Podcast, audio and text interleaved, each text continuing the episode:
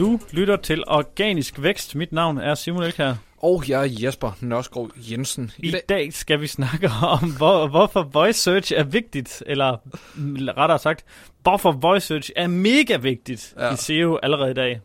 Jesper, værsgo. Ja, det, det skal vi, det vi. Um, det blev lidt smidt ud af den der.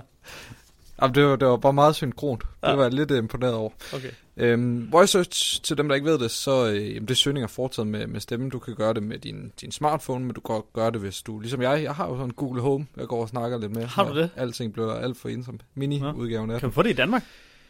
Øh, jeg tror, jeg, det kunne man ikke på det tidspunkt, så det var en, vi fik øh, hjem et eller andet sted fra, og den okay. fungerer heller ikke sådan Nej, super ikke godt, faktisk. Men den kan jeg spørge, øh, spørge om alt muligt. Hvor højt er Eiffeltårnet? Og så får jeg et svar. Jamen det tænker jeg også ret tit, at du render rundt og, og spørger den om. Ja, det, det, det oh, jeg håber ikke, at den gemmer søgehistorik. Og det gør den nok. det er jeg helt sikker på, at den gør, hvis den er fra Google af selv. ja. Den gemmer den alt om dig. Skal, jeg vil godt lige øhm, lave sådan en, hvad hedder det, DMT? Ja. Øh, du, 100, det kommer an på, hvad du vil. Men ja, det er I afsnit 163, og det er sikkert også forkert nu. Øhm, der snakker vi om linkbuilding i udlandet på baggrund af en, hvad en, en, en lytter uh, spurgte til. Mm. Øhm, og der er jeg simpelthen svaret på, ligesom om du har linkkøb i udlandet. Ja. Og det er jeg lidt ked af. Men det må vi lige tage i et andet afsnit så. Fordi at øh, jeg, jeg svarer, jeg kører bare ud af, og så svarer på, at du skal købe det i det land, du skal købe i det land og et eller andet.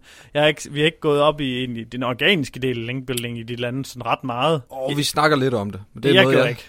Ja, det er meget let. Jeg er, er ikke sikker på, at jeg var til stede i det, den der samtale. Jeg har bare tænkt, uh, one mind, så jeg har lige lyttet til det nu, og så tænker jeg, hvad fanden er det, jeg snakker om? Jeg snakker kun om linkkøb. uh, så, så, sorry. Det kan være, at vi lige tager den igen på et andet tidspunkt, men ja, det kan være, at vi skal ændre overskriften, det ved jeg ikke. Men den var i hvert fald sådan lige lidt skæv, fordi... Det. Ja, men ellers må han spørge ind til link- linkkøb i udlandet, så du kan svare på noget helt andet der. Ja. ja okay. Ikke desto mindre. Det skal det ikke handle om i dag. Nej, voice search. Tilbage til det. Øh, øh, hvorfor er det voice search er spændende allerede i dag? Jamen, det, altså, hvis man kigger på øh, statistikker, så det, det kommer til at fylde mere og mere, og særligt i øh, USA er det jo stukket helt af. Du plejer at have dem øh, endnu mere og øh, frisk i rendring, de her statistikker. Men er det forkert, når jeg siger 40 procent? Noget med, at 40 procent af alle amerikanere nu har bruger det allerede dagligt. Ja. Og tallet ifølge Google skulle vist være i 2020, regner det med mere end halvdelen af alle søgninger bliver voice search. Ja. Og øh, førhen, der har vi set, når øh, noget bliver mere end halvdelen, så øh, lægger Google altså mere eller mindre sin algoritme om. Vi har øh, set det med Mobile First Index, hvor øh, mobiludgaven af ens øh, hjemmeside er ligesom den primær for, for, øh, for Google. Så måske øh, det her også får kæmpe store konsekvenser for øh, algoritmen fremadrettet. Og det så, er det, jeg. så er det mega godt, at man øh, ved, hvordan man skal optimere mod de her voice, voice search. Og det er også noget, der fylder mere og mere for os, fordi at vi har gennemskuddet, du kan godt øh, optimere mod både voice search og så almindelige søgninger. Altså det ene udelukker ikke det andet. Nej, og jeg tænker faktisk, at i det vi har lært, der synes jeg faktisk, det virker til, at algoritmen er godt på vej til at være voice search first allerede. Mm. Eller voice first, fordi at når i de tilfælde, hvor vi tænker på, hvor vi dropper, hvor vi, hvor vi prøver at sætte os i sådan en boble, og så sige, søgeord eksisterer ikke. Mm. Søgeord er ikke en ting. Og så tænker på, hvad er det for et problem, vi laver indhold til? Hvad er det for en forspørgsel? Og forspørgsel er sådan et træls ord på dansk. Øh, hvad, er det for en, hvad er det for en problemstilling? Hvad er det for en, hvad er det for en værdi, vi skal skabe med noget øh, indhold?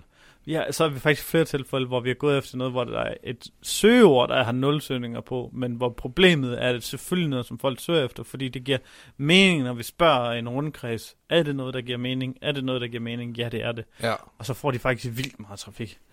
Og, og det er sådan, der bliver spurgt, fordi man, jeg har lige set nogle data på, at øh, man mener, at når voice search, eller på voice search søgningerne, der er long tail øh, i gennemsnit, eller almindelige søgninger, de er i gennemsnit tre gange så lange, som de er på desktop.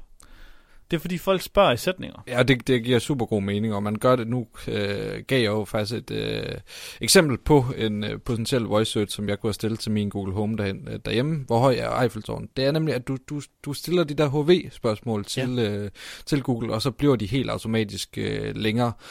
Øh, men selvom, altså, på, når det er spørgsmål, så er der stort set... Øh, svar på de her voice searches på alle ord. Men selvom det ikke er spørgsmål, så er der jo stadig svar på det, i hvert fald på, på engelsk, øh, når du skriver et uh, short tail ord. Altid. Så vil der rigtig ofte være en, en featured uh, snippet, altså et fremhed, fremhævet uddrag, og hvis der er det, så er der et svar øh, et voice search øh, svar. Det er nemlig det svar, der bliver øh, læst højt af din øh, Alexa, af din Google Home, hvis... Øh, og, og det spændende i det her er, det er fordi Google finder, hvis du har helt short tail, et søgeord, som vi traditionelt set tænker på, hvad er det hyppigste spørgsmål, der er tilknyttet til det søgeord?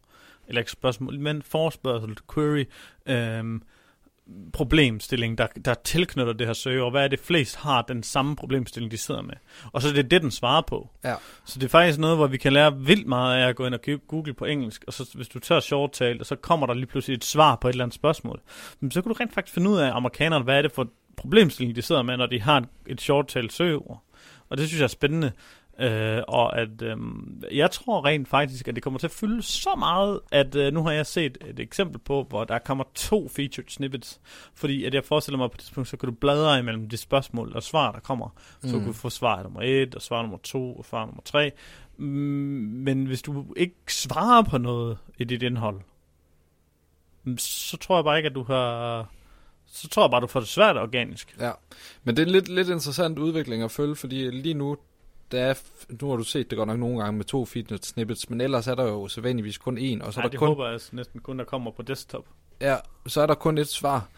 Og der vil jo altså helt naturligt ryge nogle nuancer, fordi det er ikke alle spørgsmål, hvor der kun er et mm. svar til, og så er der selve AdWords-problematikken for Google. Det er jo ligesom deres største indtægtskilde, den forsvinder altså på de her voice search. Gør den det? Jeg ved slet ikke, hvordan den fungerer. Der, altså, det eneste, du kan få læst højt, det er uh, featured snippet, hvis, hvis den er der. Ellers får du ingen uh, svar i Google, så AdWords fylder ikke noget oh. i, i voice search lige nu.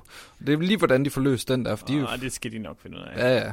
Men det, det er nogle af de ting, som uh, fremtiden helt sikkert vil gøre os uh, klogere på. Men det der ligesom siger, at jeg blev det, så blev voice search en ting i Danmark?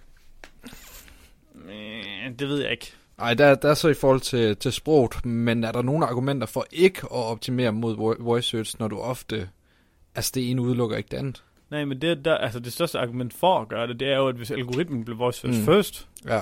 så kan vi fuldstændig ligegyldigt, om vi som danskere bruger voice search. Ja. Fordi at det, man skal vide, det er, at den største sprogstamme, i hvert fald i den vestlige verden, det er spansk nu lyder jeg som en stor oplæst nar, når jeg siger, at jeg tror, at rigtig store dele af den spanske befolkning ikke kan stave. Ikke nødvendigvis fra Spanien af spansk mm. talende, men fra Sydamerika.